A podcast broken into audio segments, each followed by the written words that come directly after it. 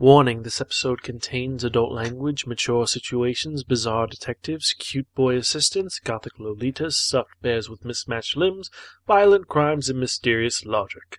Listener discretion is advised.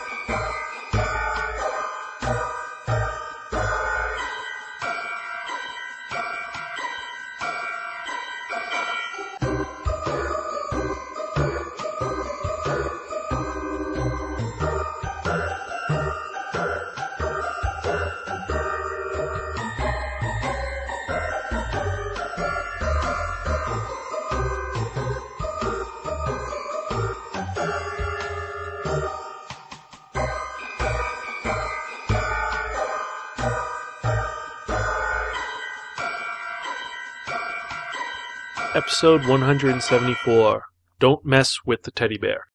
Good morning and welcome to another episode of the Spark and Manga Review, some podcasts inventing reviews about kinetically enhanced narratives. You can check out any of our earlier episodes at www.sparkin.com. You can email me at zansparkin.com. We're on Facebook, we're on Twitter, we're on a bunch of other social media sites that you can check out in the show notes. And, well, we're back on to manga reviews. Yes, it's Zan and we are back.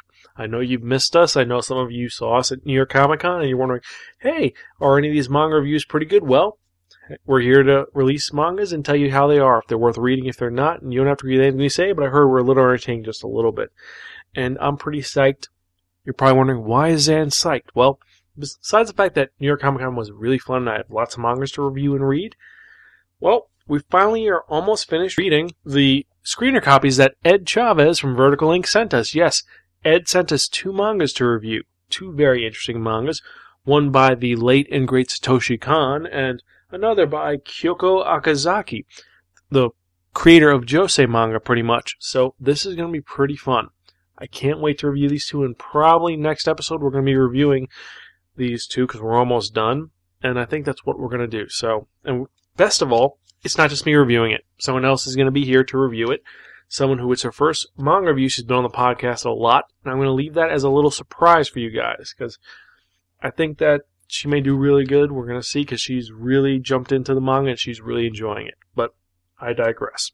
So, what else is new with me besides reading all the mangas and just dealing with some of the repercussions of what happened at New York Comic Con, some of the bad things? Well, damned if I know, just going to work, being me, and just kind of coming down from how crazy and how awesome Comic Con was and how cool it was hanging out with Baz and all the other crazy things that had happened.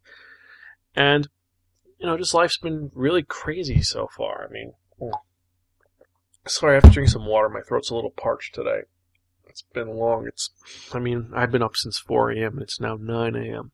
I know, crazy. Why is Zan up so early? Well, I've been working mornings and today's my day off and I just instinctually just woke up early. I was like, what the fuck? I never wake up early. I always sleep till 10 o'clock. And I was like, what? I'm up. So, just been bumming around, cleaning up, and just getting ready for the podcast and just looking at some of the things to review and reading some of these other mangas. I mean, I started finally finishing GTO um, 12 Days in Shonan, and oh my god, I love that series so much. I really hope there's another GTO series because it's really good and it fits in a perfect spot in the series it's definitely worth it. And eventually, we'll put on the wheel of manga, and hopefully, I can spin it and read it and review it, so you guys can know what it's like. Because we already reviewed three parts of it. We reviewed the beginning of the series.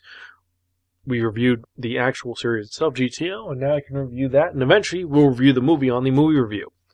But we're gonna get to that in a bit. Um, so what else? Um, also trying to figure out what I'm gonna do for everyone's favorite holiday, Halloween. I mean, we we're going to do some weird podcasts, but we're all busy. And since Halloween's on a Thursday, I I don't know. I mean, Baz, Rays, and Lethal are going to be doing their own thing. I think Baz is working, Lethal is working, and Rays is probably playing Batman Arkham Origins. I don't know. He says he's going to be doing something that day. So everyone's busy. Hope is working the day by day, so we never see her. Timbo has disappeared. Cal has disappeared. Deke has disappeared, so just be me. So I don't know what I'm gonna do. I may go out to Halloween party. I may stay in and watch horror movies because there's so many good ones to watch, like Hellraiser and Rocky Horror Picture Show and Nightmare on Elm Street. But we'll see. So what are you guys gonna do for Halloween? Let me know. Zansparkin.com, and I'll post it on the show notes, or we'll just read them on air. Can't wait to hear from you guys. So I know you guys are wondering, wait a minute, it's been four minutes since he really started. Why hasn't he started reviewing the manga yet? Well, because honestly, this manga is insanely short. I mean, really short. I mean, I've done one volume mangas before, but this is eight pages. I know you're like, what? Yeah, because if you remember from the last episode of the Spark and Manga Review, I spun that one, that only the Wheel of Manga, and it dictated on to be that I'd be reviewing a manga, which surprisingly is a one shot. There's only one part of it. And it was written by Nakamura Asumiko. Now, she's generally famous for writing yaoi boy love series, but I know her because she wrote a vertical length title, The Story of Novelist Utsubora, which is a kind of horror story mystery about a girl who she supposedly wrote a novel, and there's this novelist who wrote a novel that's very similar to hers, and there's questions going on about who wrote it originally. Might be murder involved or plagiarism. Very interesting series. But she writes a lot for this manga anthology series called Gothic and Lolita Bible. They're released by Index Communications. And they're generally a lot of Lolita stuff, mysteries, like I said, boy love stuff, and things that a lot of Gothic girls would like. And in 2009, she wrote a story. And it's a very short story starring the very famous detective Habazuka Amura. And he is the stereotypical handsome and bizarre detective who wears a very unusual style of clothes. He looks almost like a phantom thief because he wears the top hat, the cape, the very thin and nice dressed black suit, and he has an eye patch that's shaped like a crest. I mean, you know, like one of the Knight Shield, or um, if you watch Eden of the East, one of the Selecao logos is on his eye. It's weird, but that's covering his eye, and he's supposedly an amazing detective. We don't see any more of him, so we don't know if there's any. So we're led to believe that he's an amazing detective, and he's assisted on all these capers and cases, cases by a young boy named Shiro Kohijiri. Now, he is stereotypical young, plucky, intelligent kid. Looks very similar to Detective Conan and a girl who's Bishonen mixed together. And he's typically wearing a cabbie hat, one of those big grandpa hats. Well, if you look at most of my pictures on the website, I'm wearing one of those, so it's very similar to that. It's big and poofy and looks kind of cool. Almost if you watch American Tail, one of those Fievel hats. And he's very, I don't trust my boss. My boss is just too lazy and whatnot. And he's a little bit too serious while his master, uh, Hibizuka, is a little too laissez faire. He doesn't give a shit. He's like, oh, I'll figure it out later. And Kohijiri is like, you gotta work on it now. We're never gonna figure this out. Very pessimistic, so pessimistic, optimistic. But anyway, the whole premise of this is that in the newspaper they were talking that there's these girls who've been murdered. There's four of them, and ironically, Hibizuka has been sent a letter to investigate the the crime. So he ends up going to this, and they say it is an all-girls school for a noble family. Not families, family. So either they're all related or it's a typo. But what it is is it's a very exclusive school, and there's been a series of murders. Now, the interesting thing between these murders, because most of them have been considered bullies, the only thing that they really know is that all of them were murdered, and next to their dead body in a pool of blood was a teddy bear that was owned by the deceased person, and all the teddy bears were missing a limb one arm, one leg, one foot, the other foot. And besides that, there is no connecting them otherwise. It didn't happen at the same time, didn't happen in the same location. They just, there's no common link. So, all of them are going to investigate, and at first, the adults say, no, these children were amazing, they were lovely, they were wonderful, and no one could hurt them. We don't understand why this happened. And when Kohijiri goes to investigate, a lot of the girls are like, oh my god, it's a boy. If he talks to us, our face is to melt. Like, okay, they're a little weird. And he starts conducting an investigation, gathering information. They he pretty much discovers that they were all bullies, they were mean, and most of them are happy that this happened to. And as he's dealing with this, he ends up running and bumping into this girl dressed up in a Lolita costume.